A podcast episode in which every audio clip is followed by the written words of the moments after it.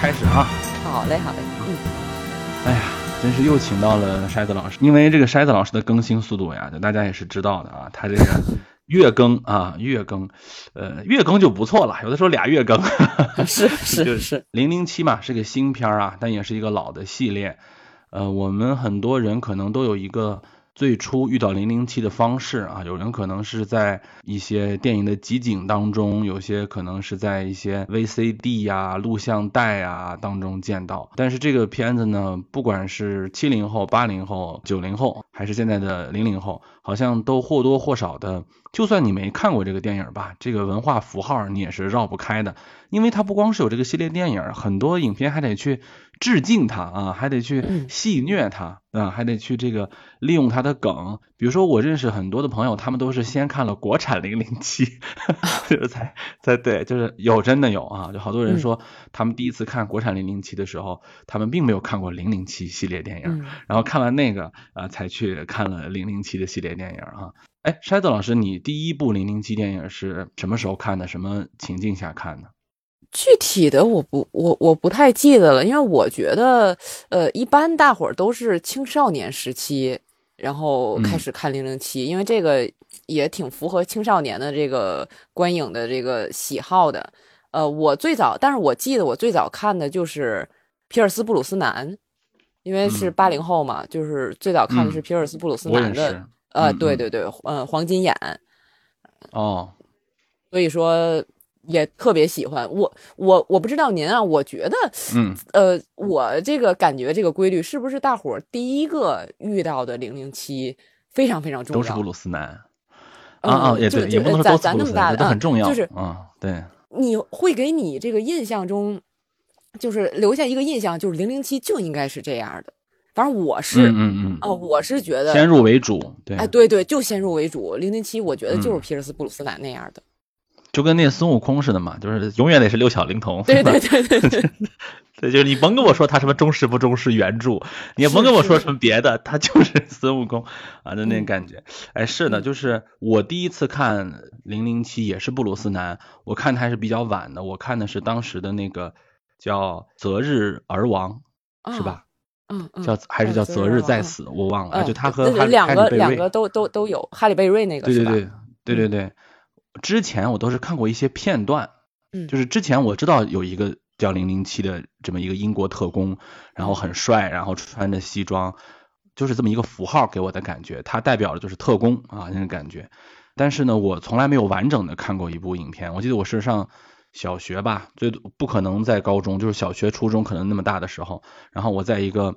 当时一个很复古的机器啊，叫五碟连放的 VCD，就是它不用换代啊，就是它能把那放进去播。然后我记得是我舅舅借回来的一个碟，然后我们就看它上面画的一个两个人拿枪的状态，然后就播了。播完以后呢，我当时不知道，就是这是最后一个布鲁斯南的影片啊，就我就就布鲁斯南的零零七啊。当时我作为一个小男孩就已经觉得。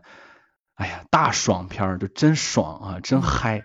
而且那部片有很多的电脑特效嘛，就是对这么说吧，那部片是我那个时候的漫威，就是我那个时候看到类似这种呃大规模的爆炸呀，什么 CG 呀，哎，就是从零零七这儿来的。后来呢？我第二次看到零零七的时候，我也没有想到就已经不是他了。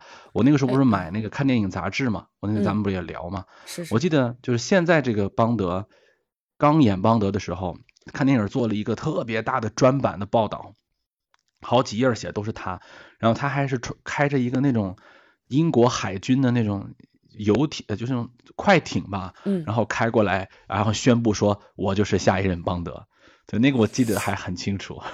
啊，我我觉得您这个经历比较奇特，就是，嗯，呃，是因为我是因为我记得啊，我好像是在电视上，最早是在电视上看的《零零七》，嗯嗯，皮尔斯布鲁斯南，呃，具体的哪年我忘了，是在电视上看的，然后就很喜欢这个零零七，然后在因为皮尔斯布鲁斯南之后和和丹尼尔克雷格之间隔了好几年。对，隔的时间很长，嗯嗯呃，我在这之前，我把前面的零零七也都看了，你所以我对零零七。是有一个相对来说自己的一个呃标准，所以当丹尼尔·克雷格出来的时候，当时丹尼丹我我我不知道您有没有对，我不知道您有没有印象，就是丹尼尔·克雷格。出来的时候，简直就是世界影迷在反对，不认他就不认他，不认，就是嗯，而且从可能是因为头发头发的原因，然后呃金色头发从来之前从来没有金色头发，他而且他的长相。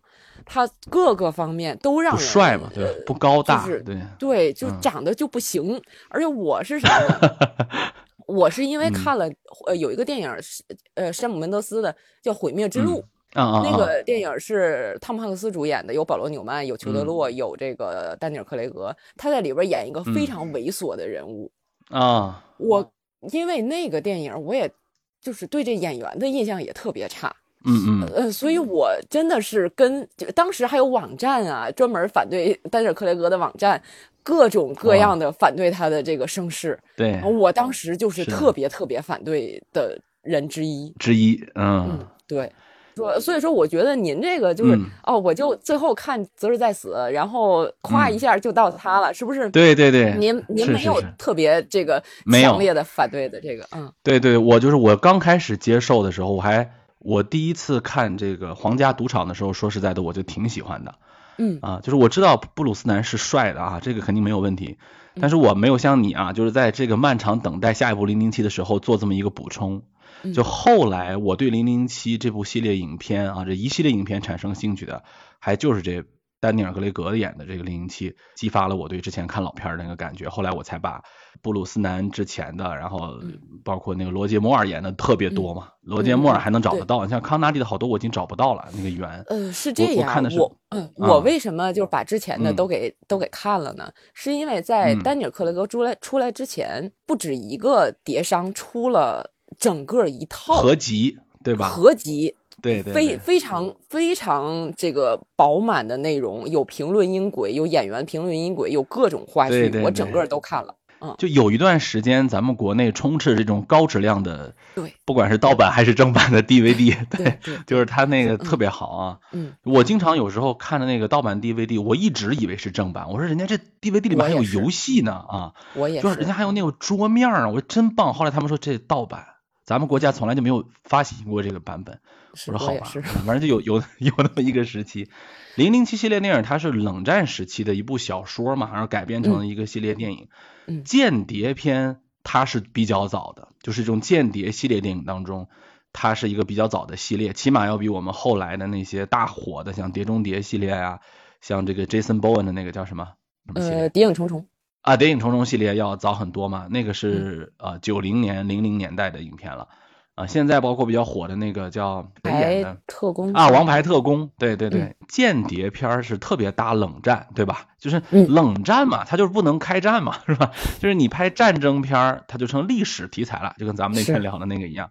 哎，可是呢，在冷战时期，大家想想那个状态，就是所有的国家明面上都反对对方，都有一个大阵营，是吧？中间地带，像什么代理人战争啊，对吧？中间有些中间地带，你可以去渗透渗透。整个在这么一个气氛下孕育出的谍战片这个类型吧，这个类型就特别跟那个时代的气氛很搭。但是后来我看布鲁斯南的时候，布鲁斯南的电影他水平比较高嘛，就是他，你让我看那个六七十年代的就已经有点说实在的啊。我看那个看过几任康纳利时期的那个影片，包括罗杰摩尔早期的，说的不好听的，我就。就觉得他那有点那种是三级片的感觉，甚至我都有的有的 就是有些啊，就是对于那种猎奇感就比较强啊，就是可能风光片儿啊，它有一个属性就是说我带着大家去全世界各地看一看啊，是，比如说什么欧洲啊、日本呐、中东啊，就是你知道咱们那次聊的那个切腹，嗯，切腹里头的那个呃男配角，就是他那女婿还演过一部零零七啊。对，就是他那个呃，第一次去找到他那儿切腹的那个日本人，不不是那个老剑客，他还演过零零七嗯嗯啊，对对对对，我忘了人家叫什么名字了，嗯，也是日本很出名的一个演员，就当时是一种猎奇片的看的。然后布鲁斯南的呢，我突然发现有一个特点，就是前面他不管怎么拍，他的那个冷战感都特别强。你比如说反派，你不用问，一定是一个，对吧？就我们这阵营吧，当时的一个人。就是天。但是您有没有感觉他？您有没有感觉，就是虽然嗯说其实打早就是呃有点冷战的感觉，但是我是觉得他到最后不是就是就是正统的那一那一系的那个就是政府啊、国家不是，嗯他实际上都是呃偏门出来的人，他不是是有点关系，但又不是真正有关系。对，从布鲁斯南开始就出现一些什么什么媒体大亨，什么呃恐怖分子，嗯还有什么前情报部门的什么遗对对对对遗珠嗯啊，这种就是从布鲁斯南时候，我发现有一个问题，就是冷战结束了嘛。嗯，就是九十年代以后，那个冷战结束之后，那个气氛没有了，全球化了，对吧？嗯后来香港都回归了嘛，是吧？你你那个他们设置杨紫琼那个时候，就是在中国海域受到了危险的时候，也不能把中国变成一个敌对国家去演了，你也得说是有一些别有用心的人，对吧？在利用这个国际矛盾，就他已经开始。就是我觉得布鲁斯南的那个系列当中就已经有点飞了，就是说我得找一反派啊，因为以前的反派太大了啊，现在的反派你得去找一个相对称的。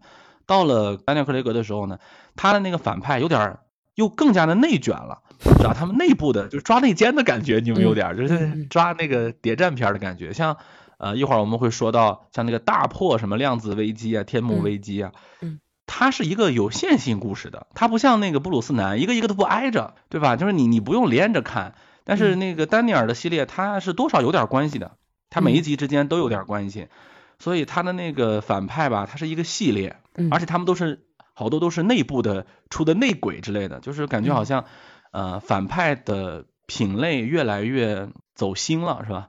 不像原来只要不管往那儿一射就行了。呃，今天我们要聊聊反派嘛，就是就是这么多反派当中，不乏很厉害的演员啊，对吧？你对嗯哪个反派比较印象深刻？筛子老师？我印象深刻，就是像您刚才说的那些，比如看以前的这个罗杰摩尔他们拍的这个，就是觉得有点猎奇呀、什么的。但是其实我我最喜欢，刚才说我印象最深，或者我一开始留下印象的是皮尔斯布鲁斯南，但实际上我最喜欢的零零七是罗杰摩尔。嗯嗯就是所以说，在我印象里，这个罗杰摩尔也好，皮尔斯布鲁斯南也好，呃，这两个嗯人都是相对来说是比较轻松幽默的。所以说，我是觉得这个看我看零零七，很大程度上，其实我是喜欢他这种呃猎奇也好，他这种嗯。呃吸引眼球也好，我就是我看零零七主要是在于娱乐化。我要的对，就是它本身也是个娱乐电影，是是是，嗯嗯，所以说，呃，像反派，我其实比嗯。较喜欢的是一个在零零七里边出现过两次的一个呃反派，好像是海底嗯城和太空城，叫大钢牙。嗯啊，有印象有印象，嗯嗯嗯其实这个人就是相对来说，其实也有一点喜剧的因素。他是嗯零、呃罗杰摩尔演的零零七，跟他对着。罗杰呃、嗯罗杰摩尔那个零零七其实打不过他，这个人就是特别高，两米多好像是，他的牙是钢牙，什么都能咬碎。对对对对，嗯呃，然后最后这个人在第二集出来的时候，到最后这个人就是有有点就是因为爱情弃暗投明了，变好了，就是整个他有点那种科学怪人那种感觉，对对，有一点儿有一点儿嗯嗯嗯，呃，嗯整个的这个两集他又有变化，然后又让又让我觉得，哎，我熟悉这个人了，他又有变化，啊、挺可爱的。其实对零零七也没有什么，呃，实质性的这个呃威胁或者伤害。呃，我比较喜欢这种，喜欢他幽默的一一对他他后来就站在邦德这头了嘛，我记得是，对对？对对对，就是就是你说到太空城啊，我就我对太空城特别的，就是在罗杰摩尔的系列当中，我是印象比较深刻的。就那个时候也确实是太空系列比较火嘛，所以我估计邦德也蹭了这个热度，对他就是蹭就是热度。我我曾经看一个纪录片说，邦德嗯就是一直走在前面，但是太空城的这这个他是学的这个就是模仿的蹭的星球大战的这个热度。但对，是因为那时候星球大战是如日中天的时候，是是是，嗯但是我们现在回头看，那时候拍那么一个也挺有意思，也挺有创有创意。黑寡妇前些日子那个黑寡妇，呃，嗯找不着反派，然后反派在哪儿呢？反派在啊啊天上，藏在天上。然后我看这个，哎，我想怎么那么眼熟？这个事儿怎么那么眼熟？嗯然后后来想起来了，啊哦，太空城，对对对，嗯，就是是的是的他，他相当于它因为那个太空城里面，对它是科技感特别足，它有点科幻感，对吧？是就是是因为那个大钢牙好像就是一个就是科学狂人给他就我就是特别像那个弗兰肯斯坦那种感觉，就是他一个科学狂人制造了一个这种怪异的人，但其实大钢牙也是一个受害者嘛，是 是，对吧？他也是一个给人感觉其实也是一个，后来就觉得啊，是一个很善良、很单纯的人。对对对，然后我还记得这部影片当中有一个造型特别诡异的，就是特别像小丑女的一个角色，就是梳俩辫儿的那种，就是我我就感觉那种八十年代的时候、七十年代的时候，就那个邦德，他每次都出来有一些那个邦女郎啊，嗯，都都特别的那个奇怪，你知道，就是他当然里面有一个美女，然后会有一些，比如说我记得是哪一集有一个黑人邦女郎，她不是像哈利贝瑞那么美的那种啊，也不是，她是那种头发就像一个板砖一样，我忘了。啊，对，立着，然后人也长得特别的，可能那个时候就是猎奇，先让大家在影片当中看到一些奇奇怪怪的人。对，是，嗯，反派里头啊，我发现就最近几年，包括布鲁斯南啊，包括那个我们看丹尼尔这个，他有一个特点是，那反派长得呀，都是选那种一看就像反派的人。你记不记得演那个呃叫《天幕危机》的时候，大破天幕杀机的时候，那个巴登不是也有一个那个恐怖的那个脸那个状态？邦德的反派就像刚才娱乐性特别强，他就不用看，一看就知道谁是好人，谁是坏人，就有点那个卡通感哈，就动漫感，坏人就得长那样。然后呃，像我看第一部那个布鲁斯南的那个《择日而亡》的时候，呃，你记不记得就是有一个应该是北朝鲜的一个人吧，好像是他被炸了以后，脸上也是一堆钻石什么的，嗯，反正反正脸也是被毁容啊，脸长得狰狞。啊，这好像已经是邦德反派的一个特性了。他已经虽然不是说我们说叫超英电影吧，就漫改电影，它虽然不是这个序列，但是你别说他在反派这个序列当中，他还有点那个范儿。甚至有时候我看那个漫威的或者 DC 的时候，他们那个反派 DC 还好哈，就漫威很多的反派，我觉得他就不够坏。我觉得你应该借鉴借鉴人邦德里头的那个反派的那个样子，包括《皇家赌场》里面的那个反派是吧？一看也是那种。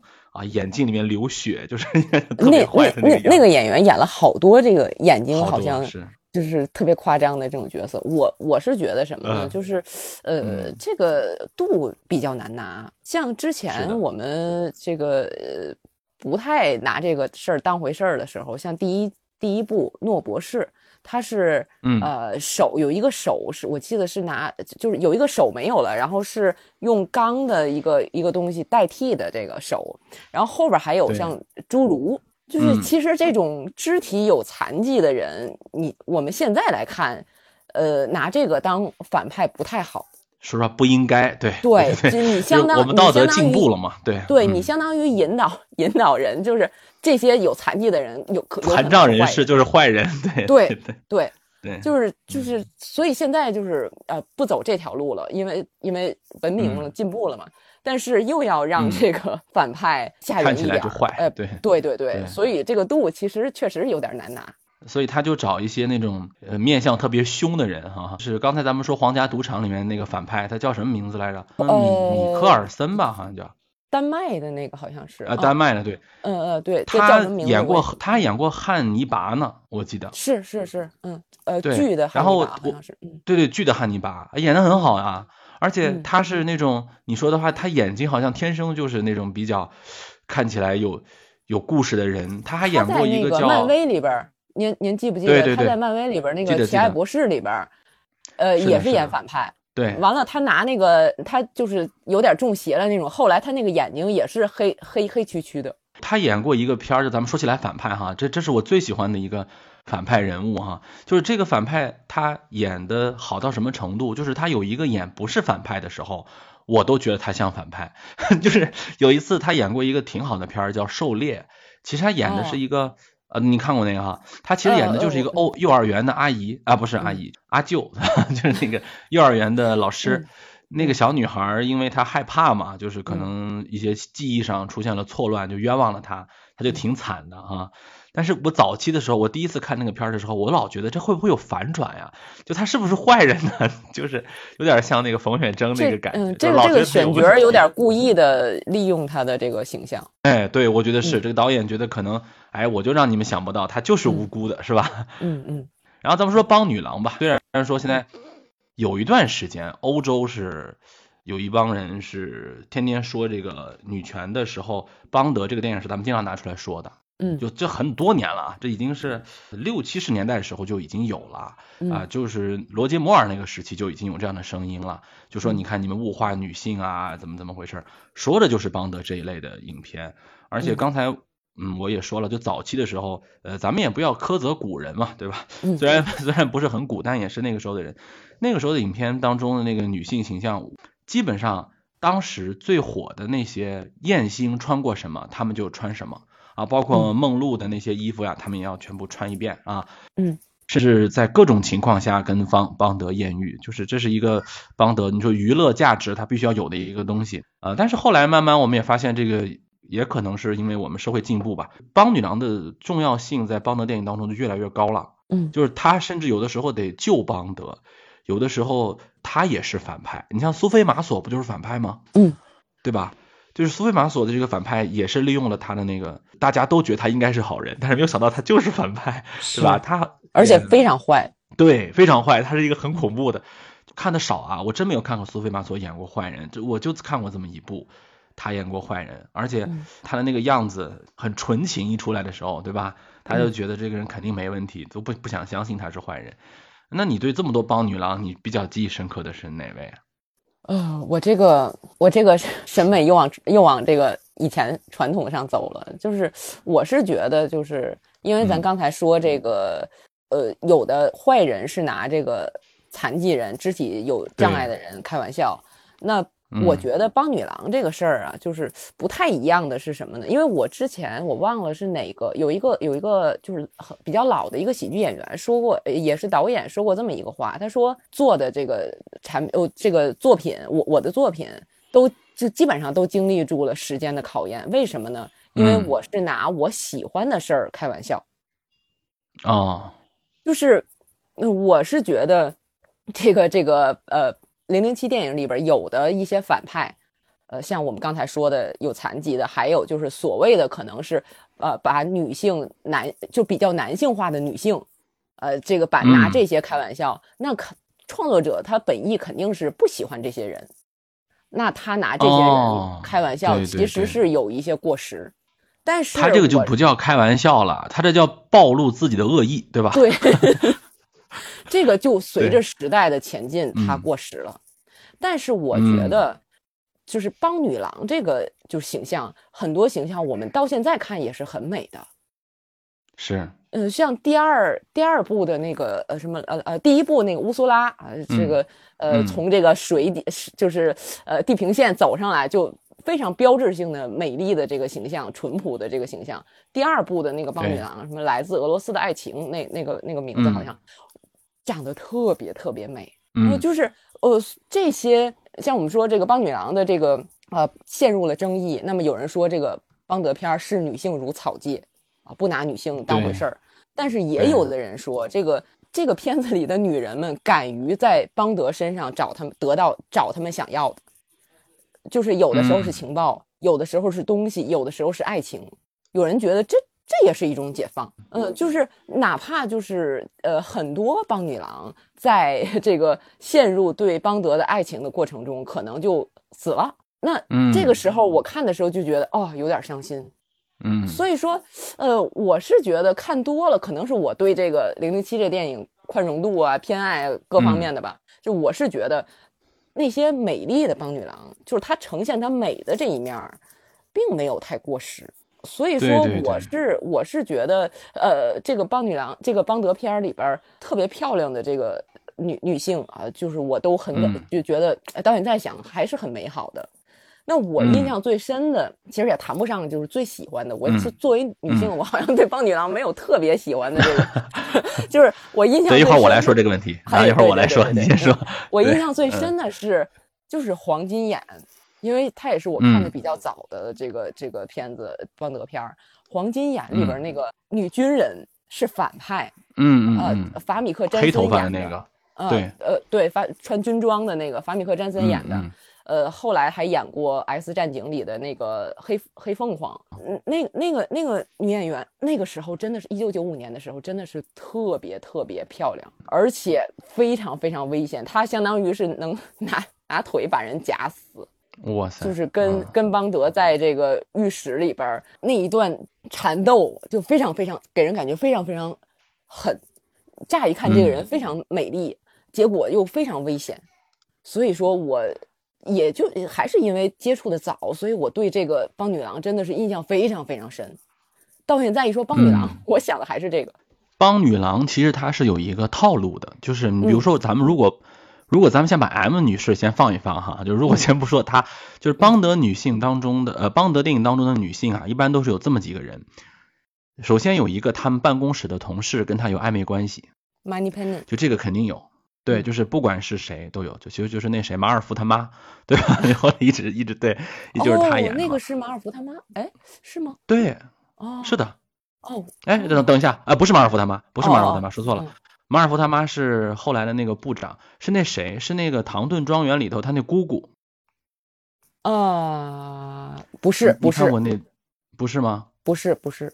嗯不是那个他那个姑妈吗？，Money Penny 也换了好几个，其实。啊，嗯英国演员长得真的是好，都都好好看哈。就是嗯那个办公室的一个这么一个女性形象啊。嗯后来不是也有一个人接替她吗？嗯最近不是前两部不是有一个黑人女性不也接替了他吗？嗯嗯，然后这是一个，还有一个呢，就是两个帮女郎，就是一正一邪两个帮女郎，嗯，对吧？其实每集都是这么一个标配，就也不一定这是数不一样，不一定。啊数不一样，对，嗯就他肯定有一个人是美丽而危险，有一个嗯人是被邦德救，或者说嗯跟着邦德一块儿完成任务啊。你像嗯那个苏维玛索那个可能就不太一样，是吧？嗯，你像嗯，你说黄金眼那个就是你刚才说的，她是属于危险级别的，还有嗯一个金色头发的女孩，我忘了她叫什么了，她是那个呃没有危险级别的，像杨紫琼那个也是，杨紫琼属于跟邦德在一起的。啊，然嗯后还有一个比较危险的，包括哈利贝瑞，嗯哈利贝瑞就是跟他在一起的。哎，然后我就要说一个我印象特别深刻的帮女郎了，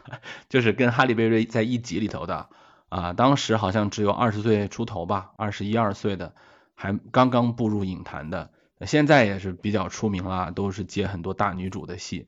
她有一中文名儿叫裴淳华，是吧？好像叫。嗯嗯，对她是因为他们家是有研究中文的，还是研究汉好像是，好像是跟嗯对，所以他嗯不能忍受把我的名字就是简单音译一下，那不行，嗯对吧？那我得起一个，就是我对于汉学的研究，我对于中文的研究，我得自己给自己起一名儿，他就起了这名儿叫嗯裴淳华。这个是我觉得邦德系列当中给这个影坛贡献了一个重要的演员。他在那部影片当中呢，他是以反派女性形象呃出现的，开始是是好人，给人感觉。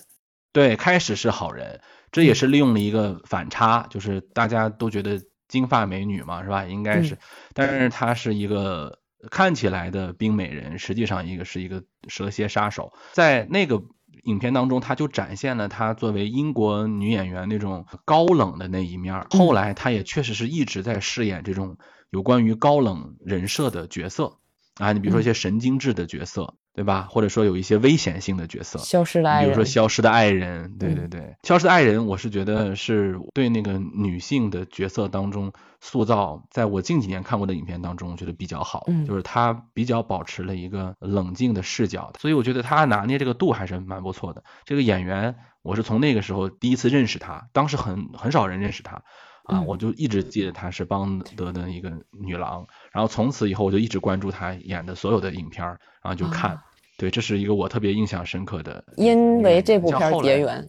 对，因为这部片儿我认识了这么女演员，所以嗯现在成了她的一个粉丝吧，算是啊。嗯然后那个像后来丹尼尔女女演员啊，发现没有，她们都是很火的，呃，或者说起码她们都不是因为这个片儿而火。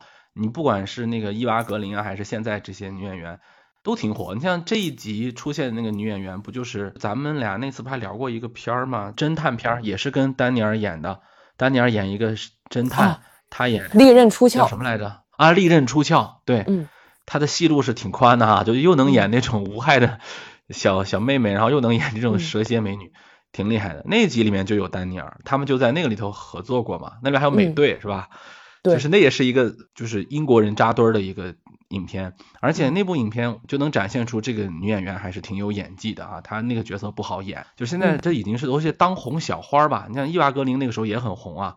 呃，能在一部系列电影当中给我们贡献出一些新演员，对吧？如果我们把一个系列电影当做是一次颁奖礼的话，啊，比如说，呃，谁能在这个地方为这部影片做出贡献？有时候可能需要你的星光啊，就像一个颁奖礼里面可能需要一些明星，对吧？但是呢，这个颁奖礼最耀眼的，最后能让大家记住的，可能是那个从这部影片当中里走出来的人，对吧？这个裴春华，我觉得就是从这里面觉得走出来的一个人，对，这是我对他的印象比较深。我觉得能从邦德这种片儿里走出来，还是还是不容易的。相对来说，人走出来的人还是比较少的，因为他比如说邦德就很难走出来，对吧？对对，就是很多人演邦德以后就演不了别的了。呃，像这种片子，它实际上，呃，应就是像从希区柯克拍《西北偏北》的时候，相当于是怎么写这个剧本儿。就是我要拍联合国大楼，我这电影里要有联合国大楼，我这电影里要有总总统山，然后我就把编一个剧本，我把这几个地方都连连到一起。像《碟中谍》系列也是，哎，像《碟中谍》系列也是，哎，我 我要拍这个迪拜这个大楼，我要爬这个大楼，那我想个办法，我要爬这个大楼。呃，就是呃，零零七这个电影实际上也是很大程度上也是，然后最近这这几部好像剧情呃重了一点儿，但是它这些电影实际上就是很大程度上还是在这个景，我要做一个什么，我我要弄一个什么场景，我要给观众一个什么视觉上的一个感觉，然后我这个这个然后来编这个剧本，剧本其实不是最重要的。就是呃，你像这个，我们刚才说视觉上要重要，这个邦德这些电影里边这些元素要出来，就这些你都要满足，你再来这剧本就呃限制很多了，你再刻画人物这限制更多了。对对对，而且怎么说呢？电影在它漫长的发展历程当中，它有一个时期，它是要负担一些那样的功能的，比如说旅游，是吧？就是我没有去过这个地儿，你得给我多说一句，这是一个要素，对。呃，普吉岛就是因为邦德片子在那儿拍，所以才成为旅游胜地。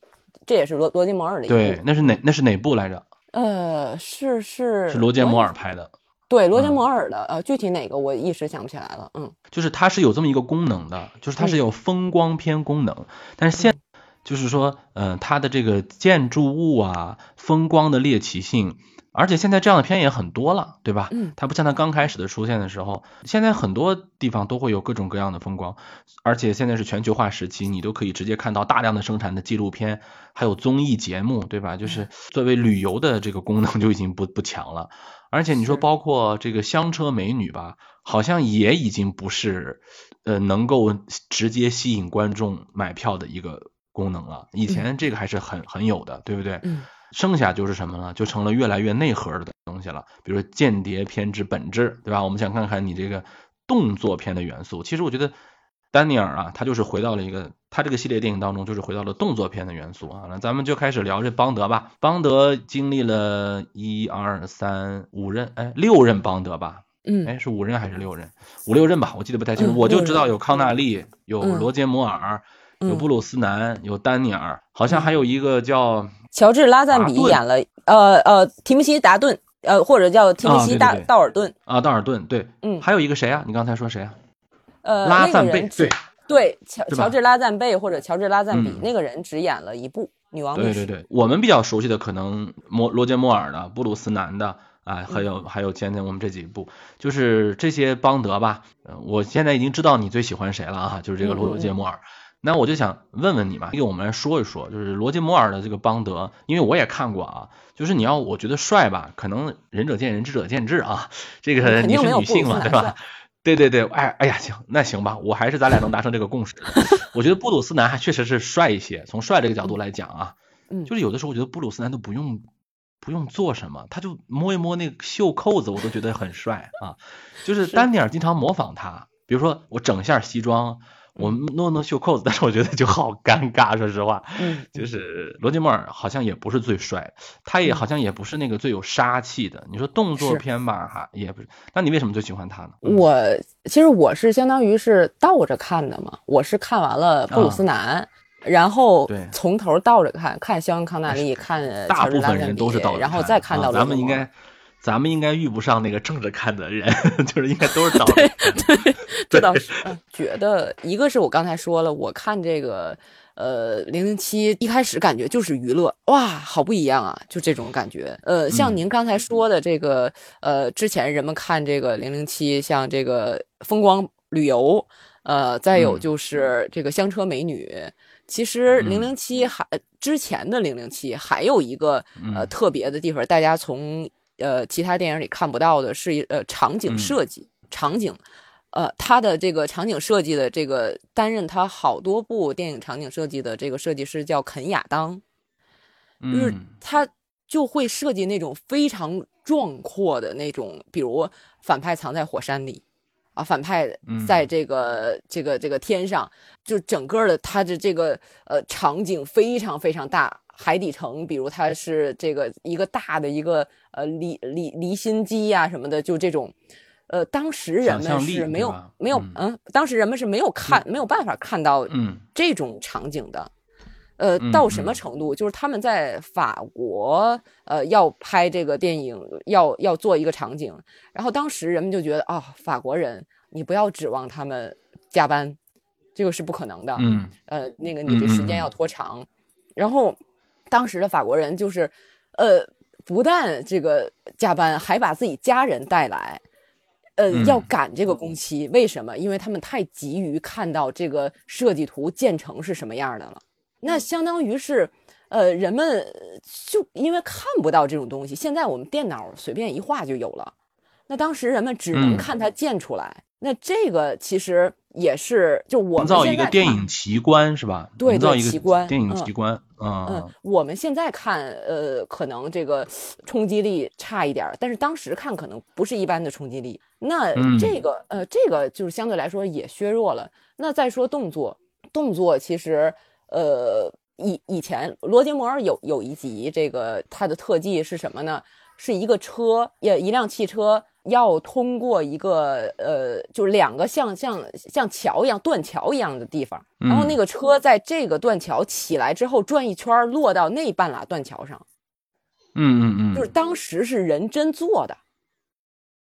哦，啊，就是很窄的桥，汽车到一定速度翻一个横翻着一个圈儿，然后落到那边儿。那个时候看这种场景真的是非常非常难得。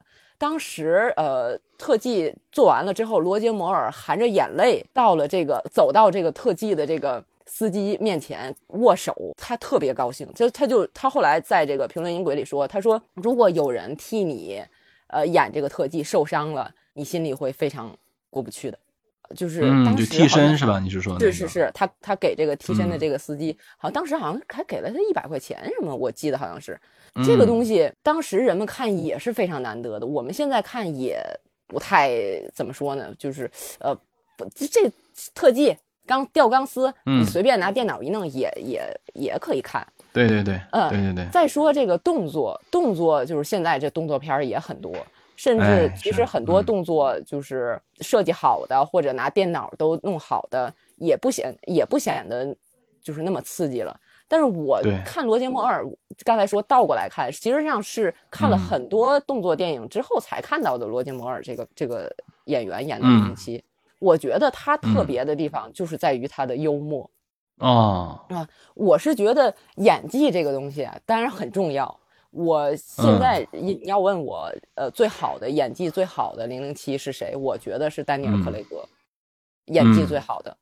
但是我觉得幽默嗯这个事儿是跟天生跟皮尔斯·布鲁斯丹那个长相那个事儿是一样的，他是天赋嗯使然，天生别人学不来。这个罗杰摩尔的这个幽默就就非常非常的精妙，他拿的那个劲儿，让人就觉得啊，你想他比如在在太空城好像是他把这个大反派推出太空舱，然后当时就他说，请为人类迈出一大步，就是嗯当然这个台词也是为他设计的，就是设计的呃嗯幽默比较幽默，对但是他说这个台词的这个方式，就让感觉对对，嗯感觉非常非常好。包括就是有一部是，呃，它相当于是这个汽车变成了潜水艇，然后是莲花汽车，然后从水下起上来的时候，那个车就变成轮子了嘛，然后在在就是在在就是岸岸边啊往岸上走，它摇下来车窗。我插一句，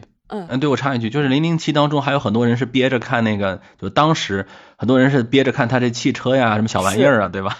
对对，一般人你也买不到，对吗？嗯。然后他他摇下来车窗，从车里边扔出来一条鱼。哦。就是实际上后来人们就说这个不合理，他你既然是潜艇，你肯定是密封的，怎么会鱼进去？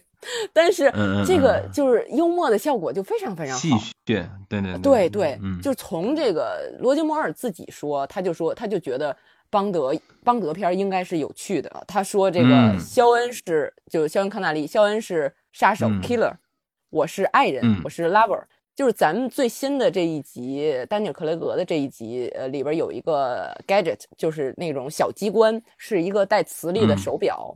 丹尼尔克雷格在这个电影里也用了这个手表。那罗杰摩尔当时也有这个手表，他曾经用这个手表干什么呢？他把这个跟他一块儿这个正在亲热的这个女性的这个连衣裙后边的拉链儿。用这个手表这个磁力拉下来，就是，呃，非常俏皮。嗯嗯，这个是我是觉得在动作片里边，动作英雄非常呃俏皮，非常幽默，这个是很难得的，很少见的。嗯，现在也很少见。我们说硬汉对对对对对啊，但是幽默的很少。你像那个漫威的那个星爵 Chris Pratt。看起来像很逗逗笑，但是我觉得很很贫贫的，我特别烦啊！对他，他是他是那种逗笑，他是那种街头感的逗笑，冒傻气 有点 啊。对对对，但是但是罗杰摩尔就是那种你觉得他是骨子里的幽默，而且很有他有那种绅士绅士派，他有那种英国英国人的那种就是叫对他甚至英国人那种优雅的对对对，优雅他甚至在看这个评论音轨的时候，呃，曾经就是有一个镜头，他把这个。帮女郎摁在床上，然后摁着这个胳膊。他看到这儿的时候，他就不开心。哎，我怎么还这样做？就是我宁肯伤他的 心，我也不伤他的这个身体。就是呃，对女性其实是就是没有什么暴力。就他他的电影其实相对来说是回避暴力的，呃，更多就是用用一些巧劲儿来解决问题。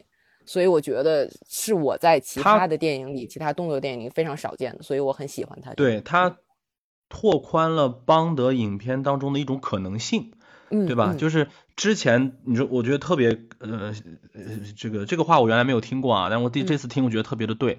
就是康纳利确实是那种很冷很冷峻的那种特工啊，就那种间谍的那种气质，就是他确实是一个杀手，就是他长得都就比较凶狠。而且他那个眼神，对吧，比较凌厉。但是那个罗杰摩尔呢，你比如说他还挺那个温柔的，那那个长相啊。有一次我看他最后一部吧，就那个雷霆杀机，就是我对那个里头那个头发那样那个女性 特别有有印象深刻的那种。嗯。他的那个反派是我特别喜欢一演员，就是那克里斯托弗沃肯，啊，就是演那个猫鼠游戏里头他那爹，就是小小李子他那爹，对对对对，嗯，猎鹿人的那个猎鹿人，嗯。对对对对，就这个是一个我觉得呃老天爷赏饭的这么一个演员吧，嗯，就是他是属于那种外形特别，他都不用皱眉啊，他都不用化妆，他就很怪啊，对对对，他是对他就是一看就是那种啊怪叔叔是吧？有 有问题的那种，就是而且长得还挺帅的，对吧？嗯，呃，他就是演这种角色特别的搭配，他在那集当中是演反派嘛，嗯。对吧？甚至我看那集的时候，我都觉得这罗杰摩尔应该斗不过人家。就是我很长时间觉得这这两个人是属于，呃，一个男人当中的两种帅，就是一个是呃黄药师的那种帅，一个是郭靖的那种帅。就是我我老觉得罗杰摩尔是那种大智若愚的感觉，就是谈笑间就诸葛亮那种感觉啊，就是强弩灰飞烟灭那种劲儿。然后他的那个帅呢是。呃，黄药师的那种帅，就是那有点邪气啊，叫有一个词，前两年不是特别火嘛，叫邪魅狂狷，是吧？就是比较比较邪气的那种感觉。就那部影片，整个那个风格也是那个样子。后来罗杰莫尔，我也也觉得他也是年岁大了啊，演了那个很长时间了，他应该是演过最多零零七的一个演员啊。布鲁斯南也到最后，我觉得也因为是年龄问题，就是他确实有点嗯身材有点发福，再加上。可能其实我觉得他还能再演点儿，是吧？但是他后来就开始演爹了嘛，妈妈咪呀了嘛，就是他对吧？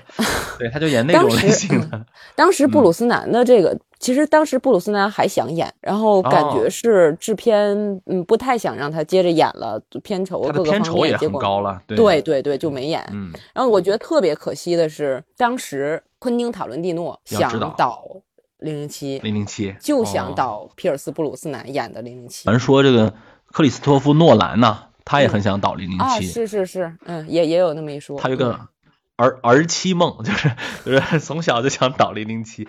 我觉得这个可能是，比如说，可能很多中国导演都想来导部《智取威虎山》那种感觉，可能也差不多哈。我觉得，就像当年不是他们说成龙也特别想导《智取威虎山》嘛，我也不知道为啥他对这个。印象这么深刻，呃，可能每个英国导演都都想，或者包括美国导演吧，都想有这么一次机会，甚至每个男演员可能都幻想过自己是不是能够变成零零七，就是很多网上就说，哎，我觉得谁谁谁可以零零七，就英国男演员帅的也多嘛啊。当时有一个声音说休格兰特能演零零七，我说不行，我说他不是我心中的零零七，不够硬，虽然他也是对不够硬派，嗯。这几个演员当中，我印象最深刻的还是布鲁斯南，因为毕竟他是我的第一部看的嘛。布鲁斯南的零零七，我觉得有个特点，就是我一开始从他这儿看，有些正梗啊就没有接住，就是那个梗他有正的有偏的。你比如说阿斯顿马丁这件事儿，布鲁斯南他老开宝马，你知道吗？哎，是，就是你记不记得前两年就是远古互联网 有一个特别火的事儿？哎，那好好几年了，不是两年了啊，好多年了。叫什么？宁愿在什么宝马哭里、宝马车里哭啥的，对吧？有有这么一回事儿。不愿在自行车后边笑。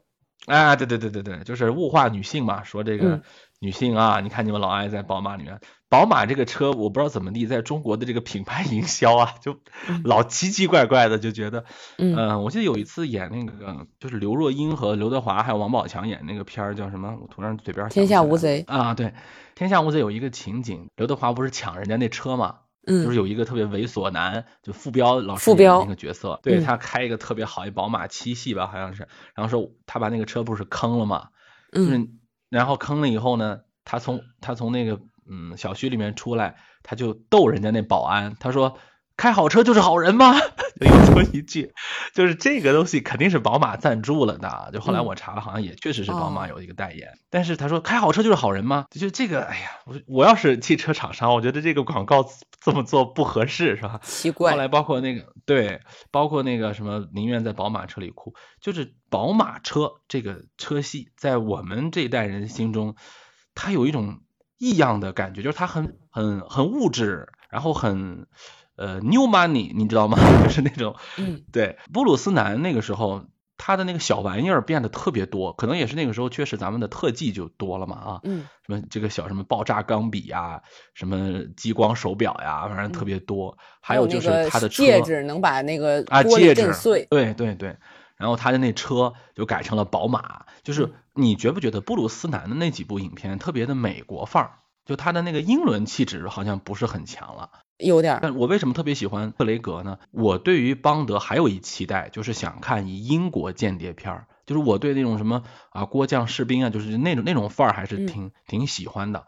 而且英国不是他也经常出这种推理的什么小说家嘛啊，就是我觉得我对这个邦德的剧情，因为它毕竟是一个主打悬疑啊，或者说谍战嘛，它有点得有点谍吧，是吧？嗯，它不能光去看惊悚啊什么的。丹尼尔他这个系列的电影当中，克雷格他的系列当中满足了我这个要求，尤其是《天幕杀机》，就是我最喜欢的邦德，现在还是他。就有一点我挺认的，就是你说演技这事儿哈，克雷格是我现在看到除了演邦德以外，还经常演点别的啊，而且也不觉得他很定性的，可能他的演技确实也在线。他演那个《天幕杀机》或者《天幕危机》的时候。他那种满满的英伦范儿，甚至还就是那伏地魔的演员叫什么我忘了啊，就是他是也是贼帅的。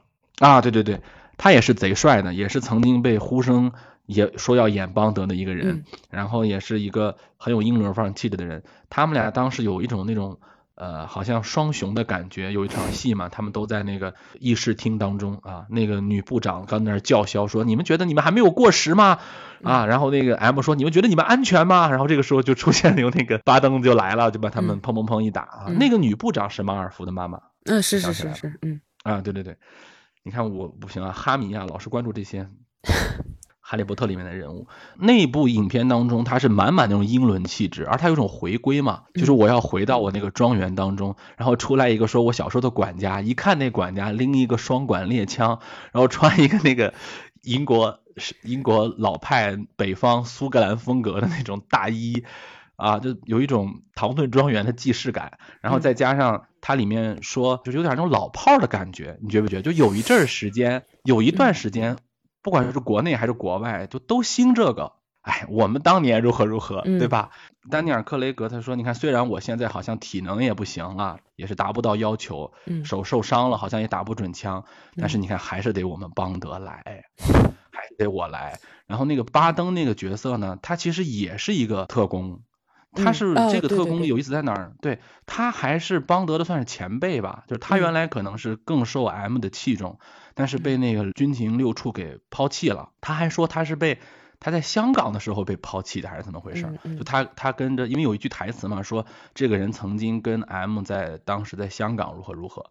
然后他还说，呃，是落后的一个时代，这些人要把我们抛弃掉。这整个那种感觉就是老炮打老炮。然后他零零七有一个固定的风格，就是每一部零零七上来先干啊，先不要联络文戏，上来就先打。打完以后才出字幕，出一超长超长一字幕，还有音乐主题曲就来了，然后做一些很多特效啊就出来。在那集特效当中呢，就是邦德在一直对着自己影子开枪，嗯，他一下变出好几个影子来，梆梆梆梆梆梆打自己的影子，其实就是他和那个巴登的那个感觉嘛，就是我跟那个反派我的影子，就是一个黑化邦德和一个正常邦德之间的感觉，有点蝙蝠侠和小丑的感觉。整个天幕危机的这个邦德的这个背景就是童年故事，非常像蝙蝠侠崛起，对，特别像蝙蝠侠崛起。还有一个管家，嗯 啊，太像了。对，还有一个管家，那管家简直就是我们满足了所有对英国老管家的所有刻板印象，就是那个样子，对吧？包括那个庄园啊，而且还还给了一个镜头往上摇，摇出了一个那种鹿角特别大的那种鹿，雄鹿放在那儿。就整个那一步就是英国人在圈地自萌，你觉不觉得？就最后感觉还有一个什么冉冉上升的英国国旗，就是我站在那儿看着看着朕的江山，就是那些英国国旗升起来，然后我们的故事还要继续。就是他那个是一个对于传统啊英国日不落帝国已经退去了啊，现在这个舞台已经不是你的了。他拍上海嘛，他拍上海多么的高科技，你觉得特别的。就是你们英国的那个天幕庄园，就直接是那种拿火球干炸，是吧？然后那么古老，那么破旧。你再看看拍那个上海，哇，又是大远景，上海那个外滩，然后又是那种玻璃的那种房子里头有那个 LED 灯出一个大。然后有两个人在 LED 灯前面打，只能看见那个剪影。哎呦，当时我记得，我现在都记得，我当时在电影院里看见这个镜头的时候，非常非常激动，就特别有。我觉得那个他们怎么打，对他们怎么打根本不重要。有人对经常说邦德片有个特点就是他们打的不好。我说你要是天天觉得那个甄子丹那个就是唯一的好吧，我觉得也可以。就是我我什么自由搏击什么的，他那也是一种动作片。那邦德他不是要主打那个东西。其实曾经丹尼尔克雷格他走过那个路线，就在皇家赌场的时候，他其实是要走那种什么，就是那种。硬汉柔情那种路线，跟着追那哥们儿，哎，对对，跑酷是，然后还有一些什么呃特别凌厉的那种动作啊，剪辑特别快那种动作。但是在天幕危机，就是大家觉得那个音乐当当当当起来那个音乐，最后两个剪影在那打，他们那个动作看起来有点笨拙，但就是那种范儿，英国传统间谍片那种范儿。最后那个 M 也死了，是吧？死在了邦德的怀里，对吧？嗯，就是感觉一个旧时代的过去，最后英国人就觉得。哎，就是我们这个帝国，也就是慢慢的没落，怎么怎么回事？这个是我特别喜欢看的。我倒不是说他们那个价值观就特别好哈，就是我能看到有一个国家，有一个民族，他对他的呃一个审视一个东西放在他那个流行影片当中，就是你不要小看这个流行文化，对吧？流行文化它也是一个载体，它如果做得好的话，它也能去记忆一些时代的东西在里头。是。是，包括我们现在，我们刚才说回头看冷战时期那些以前的那些，实际上也是记录当时的一些心境啊，当时的一些历史背景啊。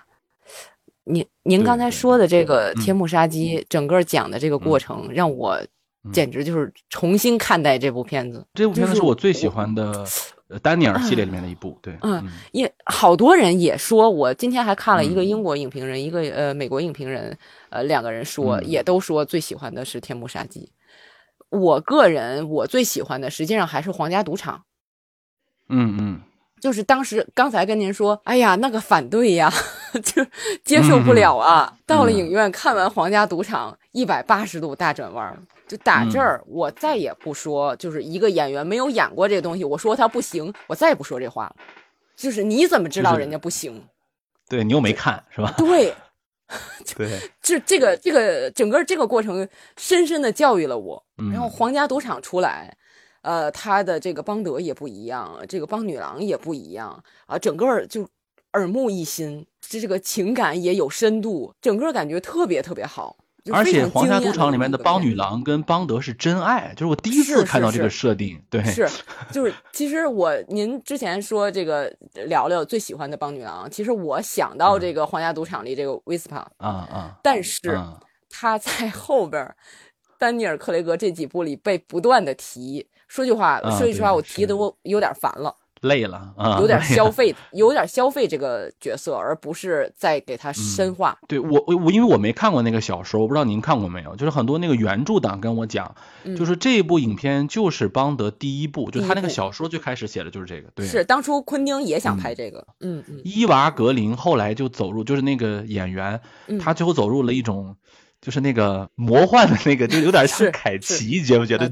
也总是把眼睛涂的烟熏妆，涂的黑黑的。对对对对对对，嗯嗯，对对对，就是嗯，他自带一种女巫的角色。是是是，我我现在说这个我最喜欢的这个邦德片儿，呃，《皇家赌场》还是算其中一个。呃，《天幕杀机》是什么呢？我觉得我看，因为所谓的看邦德片儿比较多，可能这个带的成见、带的包袱也比较多。天幕杀机，我看的时候，首先我 挺喜欢他的这个片头曲，阿黛尔唱的这个。嗯，阿黛尔唱的。嗯，呃，就是邦德片，像您刚才说的，邦德片的一个特点就是他开头先呃演一段场戏，这段戏原则上是跟后边的戏没有必然的联系，没有太多的联系，然后演一段。然后这，但是到丹尼尔·克雷格这儿，好像 联联系越来越紧密。以前有的时候就单演一段，然后就是这个歌。现在我们很难看到片头曲这么长，就观众还能等这 这个片头曲这么长，这也是一个奇观，一个特色，对，是太有特色了。前两天我们同事就是说也要去电影院看这个《零零七》，问我。是三 D 吗？我说不会的，这这不会是三 D，这传统文化，这 就是他他就就老范儿的这些这些东西，他都保持这么长的片头曲，他也保持。然后这个《天幕杀机》，我就是喜欢他这个片头曲，然后还喜欢什么呢？就是有有几个场景，一个是刚才说的，在上海那个剪影那个那个那个打，还有就是开头在这个。伊斯坦布尔的那个房顶上骑摩托车，伊夫把他打下去了啊！对对对，就是伊伊斯坦布尔那个哦，对伊伊夫打打下去，那是个是火车，那个他是在火车上啊打下去了。然后还有就是呃，那不是开头，就后边一点他在伊斯坦布尔的那个房顶上骑摩托车，对追逐，对对对追逐戏。然后再有就是后边的那个那个是火车呀还是地铁呀？冲冲到地下来了，就整个那个爆炸那个地铁地铁是吧？啊，地铁整个下来了。他炸了一个洞，对啊，对对对，炸了一个洞。然后我是看邦德片我就注重这些，就是奇观、想象力、有趣，对对对，呃，有趣的场景。然后这个这个庄园，回到庄园，这个我真的是我看的时候就特别的沮丧，我就想，邦德零零七电影怎么能学蝙蝠侠呢？对 对，就是我有一种莫名的骄傲啊，我也不知道是什么情绪。就看到那儿的时候特别沮丧，但是听您刚才一说，整个这个一解释，啊，这样也挺有道理的。就是我又重新认识了一下这个天幕，嗯，所以说他，我觉得这个邦德片到现在，呃，他看起来还很好看。他其实也有一方面，他是遵循这种传统的这种东西，就实打实的上。所以说，丹尼尔·克雷格也是因为演这几部片儿，呃，受伤。就是比较多，所以他也不太想演了。你像呃，丹呃那个谁，皮尔斯布鲁斯南，嘴唇上有一个很大的一个撕裂的一个口子，就是留留留疤，这个东西下不去了，也是因为拍嗯。零零七，啊，这这 这这比不了，不容易，嗯。不容易，不容易。嗯，就是他那个影片一上来的时候，其实说的很清楚，就是邦德也被放弃了，就是那个 M 女士作为一个英国意志的代表，就是我在关键时候是不能考虑个人感情的，我要代表大英帝国的利益的，对吧？为了完成任务是第一位的，这个是一个职业素养嘛。后来 M 不是说了吗？你没有，你不是想让我给你道歉吧？你受这个特工特工训练，难道这点你都不懂吗？遇到问题，难道我会保人吗？我肯定我会保事儿啊，这有什么可聊的，对吧？间谍嘛，我们是对不对？所以他就下令开枪嘛，因为他戴着耳机，他能听到，他有一个设定，他说你赶紧开枪，然后就开枪，而且这次开枪就是没有打中反派，就是打中了他。这个要搁原来的邦德片，估计就是没有打中邦德，那个邦女郎 打中了那个反派。他掉下去之后，其实大家想想，他和那个巴登是一样的。因为巴登他也是被放弃嘛，所以后来他们俩说是蝙蝠侠跟小丑的感觉，有点那个感觉，就是巴登他是被折磨的时间太长了，被丢到就是奥卡姆去了，是吧？嗯，他那他说他被活活折磨了五个月，他说他什么天天折磨我，天天折磨我。邦德嘛，可能你看人家受了伤，人家就去度假去了，是吧？人家就。人家就在那玩喝酒，然后玩是吧？人家就不一样哈，人家没事还弄个蝎子，我记得好像是啊，对对对，弄个蝎子喝酒，然后还有一个特别漂亮的一个就是情妇吧，啊，情人吧，咱也不知道清不太清楚结婚了没有啊？说隐姓埋名在那儿在那儿过好日子了哈，就人家是有本事的人真不一样，他就没有像巴登那个遭遇，所以他就是蝙蝠侠嘛，那个巴登就是小丑嘛，就有这么一个感觉，就是你当提到了，我现在想想也确实是这个这个意思，但是整个这个片儿最后那个。影片的最后一幕太明显了，就是那个英国国旗插满整个伦敦的那个感觉，上空就是满满的那种。就是有段时间，其实不光是娱乐家，就有没有感觉，就是英国这个国家就老有一种，包括他后来不是还脱欧了嘛，对吧？就是他老觉得，哎呀，我这个时代过去了，对吧？但是你们还记得吗？当年我怎么怎么样，是吧？就是你看他后来，我我又忘那人叫啥了，就是伏地魔叫什么来？菲因斯，拉尔夫·菲因斯，那个，嗯。啊，拉尔夫因斯，拉尔夫因斯不就是要就学丘吉尔嘛？就是说我们要战斗嘛，我们要就是还是要坚持这个系统，坚持我们那个军军情六处的系统。你像马尔福他妈演的那个角色，那不就是张伯伦嘛？马尔福他妈不是说了吗？你们这个还还搞那个呢，对吧？孩子搞那间谍什么，现在早就安全了，我们没有必要再怎么怎么样了，对吧？我们应该。退下来，后来那个巴登不是还跟他说，当年我执行过很多很多任务。后来就是他有一个那种失落的城市，他不是邦德去抓那个巴登嘛？那个巴登就有一个特别空的那个城，它是一种比喻说，哎，你看我们当年大英帝国的触手是伸在全世界各个角落，有点像老炮说我们要找回我们自己，就那种感觉。就英国人说我们得回到我们的，回到我们的那个梦开始的地方，回到我们的那个英国最传统的那个感觉上去，啊，找回我们那辆。老牌的阿斯顿马丁，阿斯顿马丁还上面弄的是加特林机枪，那多老派啊，对吧？他不是给他一个 PPK 吗？PPK 说，我唯一的设定就是这个 PPK 是指纹设定的，嗯，就跟那个苹果手机一样啊，唯一一个先进的东西就是我指纹识别，除了这个指纹识别也没别的。新的 Q 博士是一个那种小年轻嘛，是，他说你你等什么呢？你等我给你一个爆炸钢笔呢？我们早就不生产那个东西了，他觉得已经对已经过时了。就这个片儿是一个真的能看出来。它带有明显的那种啊英国当时社会感觉的一一一一个电影吧，嗯，最后咱们说一个啊，如果我们开动一下脑洞的话啊，就是咱们也呃我没有聊这个新新片儿啊，当然我听到很多人说这个以后的邦德电影好像不管是什么，它肯定会跟现在不太一样嘛，因为人家丹尼尔说了，就我。肯定不会拍了啊，然后呃，咱们就开个脑洞啊，咱也甭考虑它真实能不能实现，就是你挺期待哪位导演或者哪个演员，或者说怎么样的邦德影片呢？嗯，就不剧透了啊。但是其实在这个最新的这部电影里边，呃，新一个零零七应该是已经出来了。嗯呃，我我我为什么相对来说就比较肯定呢？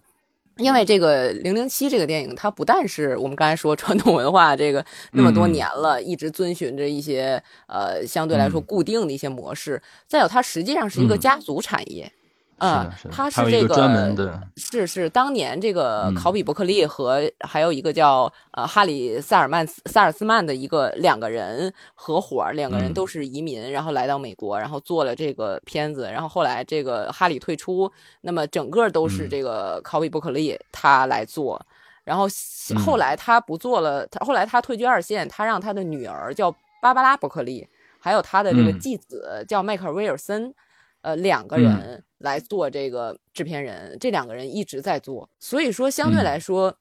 呃，零零七的这个能坚持这么多，这个这个所有的这些元素都要有，都要有，都要有，跟他的这整个，他就这家。他不改，就像我他这个他只做这个东西，对他只做这个系列，他不做别的。我开一个饭馆，这老汤不能变。对，他要是换的话，你像其他的好多东西，你像这个这个《碟中谍》也好，你像我们刚才说的其他的，他换他的元素换了很多，但是零就零零七，他就是不改，他就不变。那像这个这个皮尔斯布鲁斯南也好，我们刚才说这个 Tim C 道尔顿也好，这两个人在演正式演零零七之前，其实早就被看上了。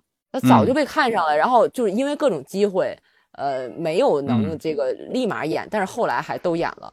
所以说，我是觉得，在最新这部《零零七》里边出现的这个，呃，我们能够视为接替丹尼尔·克雷格的这个演员，呃，基本上是可以确定的。我觉得不会再就是比如突然易手了，然后改人了，这个可能性，哪怕换导演，因为他制片人不变，我觉得这个可能性是不会变的。嗯，就是就是那要是那要是开脑洞呢？就是我我就如果如果我现在期待啊，就是我想看一个呃，比如说帮女郎，或者说什么样的零零七故事，或者说你想往哪个方向，就是他你觉得他其实零零七这部系列电影，它在整个发展过程当中，由于他是老大哥嘛，他六十年代开始就五六十年代开始就有了，但是他后来在就是九十年代，包括那个零零年代，受到了碟中谍系列和这个。呃，谍影重重系列的影响还是就是冲击还是比较猛的，就有段时间，呃，碟中谍也挺火的，然后呃、这个谍影重重也挺火的，这个其实或多或少是影响了零零七的，所以我们其实能看到说零零七当时挺有危机感，他也比如说他也想整点那个硬汉的格斗，对吧？自己的什么高空跳跃呀什么的，对吧？他也他也学过，当然呃还是他有他内部不变的东西在嘛。嗯，就是他可能是受到各个时期优秀，就他可以当做一个电影发展、动作电影发展的活化石，是吧？就是他，他是能看到整个那个发展的过程，包括那个人的价值观啊，包括你看我们刚才说到那个对什么残障人士啊、什么女性的这个态度啊都有变化。就是你觉得未来的零零七电影，你比较啊期待看到一些哪些的范儿或者哪些的感觉？或者说有复古的什么？对对对，因为我刚才说这个，就是他基本上已经已经定了这个事儿。其实我相对来说是比较开心的，就是零零七这个选角就很有意思，他一直在拉扯。肖恩康纳利是硬朗，罗杰摩尔是幽默潇洒，然后提姆西道尔顿是硬朗，然后皮尔斯布鲁斯南是幽默潇洒，然后丹尼尔克雷格又是硬朗，他就是给大家换着口味来。但是说句干什么的话，我觉得这个丹尼尔·克雷格的这个，我还是就是他这个故事整个说句不好听的话给讲死了。就之前的零零七的都是没有背景，你不知道零零七是怎么回事儿，哎，就没头没尾就那么个人，然后你就能相信他去干什么。然后但是丹尼尔·克雷格就像您刚才说的，他受到了很多这个其他电影的冲击。然后他就开始挖掘这个零零七这个人，我本身是非常反对这样挖掘的。然后他其实我觉得就是说，谍影谍影重重，谍影重重那个片儿，其实要很大的一个点就是这个 Jason Bourne 的身世，他本身他是一个东西，所以说可能我觉得就是因为这个影响，对，嗯，挖掘了童年，挖掘了整个这个呃成长过程，然后这个无暇赴死最新这集就是。还有这个，所以说我个人来说，我是非常反对这个的，就是我不想知道这些。前之前有一个电影，就前些年有一个电影叫《老年福尔摩斯》，是伊恩麦克兰，就是甘道夫演的，就是福尔摩。斯已经非常老了，也记不住事儿了，然后来演这个东西，我不知道是为什么要拍这么一个电影，就是当然他也是根据文学作品改编，我我就非常非常反对。就别人他是想说一下，就是福尔摩斯老了之后的故事是那种意思吗？就这实际上是是是对浪漫主义的摧残、消解。对对啊，对，就是有这么一句话，就是很多人别人为什么不拍？实际上是非不能也，实不为也。你留着他，留着给我这个想象，我不想知道邦德年轻时候、小时候是怎么样。但是已经拍了 就拍了，就是呃。他这个把邦德整个的身世、整个的这个爱情挖了一溜够，我是觉得他自己把故事讲死了。那创作者也知道这个事儿，那干脆就要一个新的开始。丹尼尔·克雷格反正也不演了，我要一个全新的开始。那全新的这个邦德，我们可以预见的这个邦德和呃所有这些现有的这些丹尼尔·克雷格的这些元素是相反的，完全相反的啊。所以说，就是我是觉得我们刚才说的对女性的态度各个方面。我是觉得新的片子里边不会存在这些问题 啊，对啊，我听说了啊，我 所以我非常开心，干脆把之前的都抛出去，对，这个丹尼尔·克雷格的这个包袱太重了，对，嗯，就是说实在，我觉得从那个天幕危机之后，他就应该急流勇退，天幕危机非常高啊，他在幽灵党之后就是死活不演了，哎呀，幽灵党那是什么？就我就觉得幽灵党跟天幕危机简直就是。就怎么能是一个一拨人拍出来的？就幽灵党那是哎，对导演也一样，就是嗯，就是所以说就嗯，就是所以说没没没办法，肯定是各方面啊没办法，又又演了这么一个。但是他有一个呃特别有意思的是，之前的一些呃，就你包括 M，你包括这个呃这个零零七都是很匆忙的就退场了。但是丹尼尔·克雷格的这个是有始有终，呃，M 也非常从容的退场了，就是他这个就挺有意思，就整个把这个故事讲完了，不管这个退场好坏，呃，他都讲完了。这个呃，我觉得就还还行吧。所以说，我觉得最新的这部最大意义在于引出了新的零零七。您刚才说的这个开脑洞啊，我就是我这个我真的是就是想象，我这人想象力有限。就我只 能，我只能说是，就是在现有的这个基础上，然后我我想到什么，然后我唯一想到的脑洞是，呃，刚才说导演，导演像这个昆汀想拍没拍成，这个我就觉得啊，这个，哎，太遗憾了。呃，还有一个导演，我觉得也是说是他要拍，结果没拍成，是彼得摩根。彼得摩根是呃，就拍这个女王啊。像就是您刚才说的这个这个那个什么裁缝什么郭郭将什么，就是那个哎编剧王冠的编剧，就是他实际上是非常英伦范儿，就是老伦敦了，对对对，这么一个编剧，拍布莱尔三部曲的这么一个导演，我当时说他要他演他导的话，他会让迈克尔辛演反派，迈克尔辛就是什么好兆头里边的那个那个。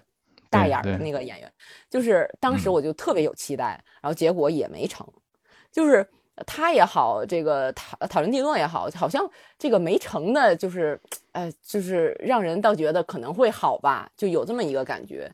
那我现在觉得，呃，好莱坞的一些导演，这个呃，一包括英国一些导演，我我总是。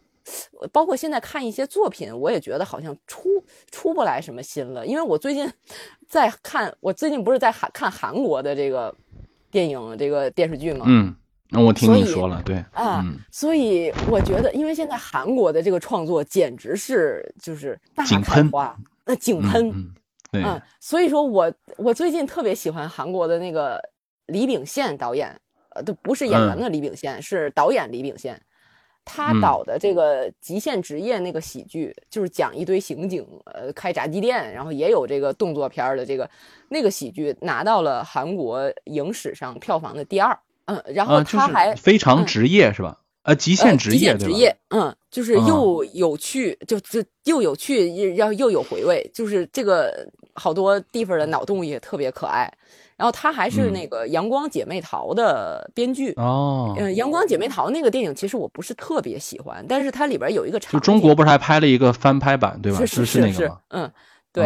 然后里边也特别一个场景就是呃，高中的女生，哎，是高中还是初中？反正这女生打架，打群架。嗯，对他们校园霸凌之类的。对对对对。然后两帮女生打群架，在街上打群架，正好碰上了当时韩国的这个社会的这个问题，它是民众和军警在对抗，他整个的就这一场打架简直是神来之笔。嗯，哎，所以说我是觉得，因为这个导演还很年轻，所以说我觉得啊，要是李秉宪去拍这个 《零零七》，可能就也有一个全新的一个视角啊，就我我脑洞就能到这儿了。你别说啊，这韩国片儿这范儿啊，挺零零七的。就是零零七是我一刚才一直就说嘛，就它属于那种虽非漫改啊，它是小说改编嘛，虽非漫改，但是漫画感还是挺重的，就是尤其是反派的那种特色啊什么的。这个韩国片儿吧，也是这个感觉。韩国片就是属于挺通俗，是吧？这个好人坏人正正邪也分明。他是其实我觉得韩国片倒挺受这个好莱坞的这种影响挺深的。呃，在东方这个系列当中，甭管日本啊还是中国呀，好像还真不如人家韩国吃的这个呃，就是好莱坞的这个脉络透一点啊。你就其实呃，虽然说日本影片也经常得什么最佳外语片啊什么的，那是表彰异域文化。对吧？就是我你拍的这个，我们真拍不出来，对吧？我们这肯定，但是你觉得呃，表彰韩国电影是觉得，哎呀，这你学的我们挺好，然后你 不错，是个是个很好的那个好莱坞，然后还能出来一些新的东西。呃，韩国电影也不是完全学它，它有它的一些狠劲儿在里头。历史这些东西啊，确实是美国他们没有的嘛，背背负一些责任感，所以他经常还在他的影片当中有点那个社会关照啊，就能提能提一点。他还不是完全，我就给你来爆米花什么的，也不是。是。他即便是拍那种情感的，就我们老嘲笑人家韩国说你们拍的那个什么呃爱情片太那什么，但他还有点人性的关照啊，还不是说就就完全是我就来一个呃偶像剧的感觉。对，你说让韩国系的导演啊整一个零零七也也未尝不可，是吧？来一个再来再来一位亚裔的配角。也挺好啊，也挺好。我觉得这也是一个零零七电影，它就是一直受到各种各样的这个电影风潮的影响。哎，我最后问你一个啊，前两年的那个科林菲斯演的那叫什么《王牌特工》，你喜欢吗？不喜欢。呃，为啥呀？呃，首先那个电影明显就是学零零七啊，这个这个这个太明显了。这肯定是啊，是的，是的。就是再有就是那个电影，它其实零零七吧，我们暂且可以称得上科幻，那个电影可以就基本上就是奇幻了。嗯嗯嗯。呃，这个这个这个倒不是问题。它是漫改，对，它是漫改啊。嗯嗯，就是这个倒不是问题。我是觉得那个电影我看着就有点乱。哦。啊，它的元素，它整个就是，呃，我看零零七是我喜欢娱乐，我喜欢这个视觉，但是那个有点太，就是让人忙不过来了，就有点这种感觉啊。而且有没有觉得他他他是故意假装英伦范儿？就，他那个英伦范儿啊，就是属于我们对英伦范儿的刻板印象，是吧？是是是是，嗯，而且那个，哎，主要是我我我我也经常看人啊，这个男主角我也不喜欢 啊，你不喜欢这个？这叫什么？不是科林菲斯，叫什？啊，你是你是那个喜欢那个小孩儿？对，对，那个才是真正的男主角嘛。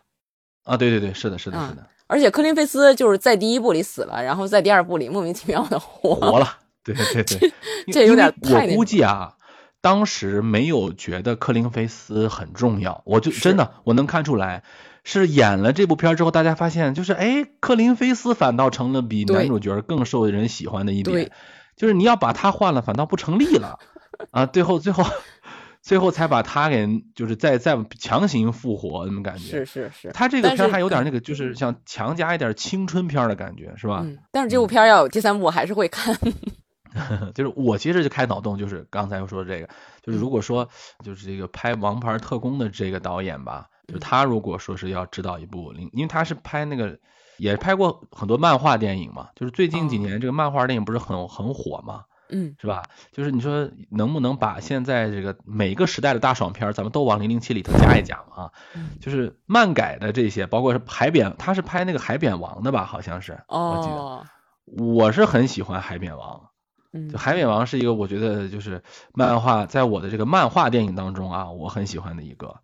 啊，包包括王牌特工什么的，我是把王牌特工当成是漫改片看的啊，就是我看他的那个期待值跟我看什么美队什么的差不多，就是我从来不把它当成是一个间谍片看。啊，我要是对我要是按零零七的标准，他就他就闹了，但是像您按漫改标准就行了，嗯，标准对对对，就是我也挺期待，就是来一个漫威范儿的那个 零零七的感觉，也加点那些什么特效啥。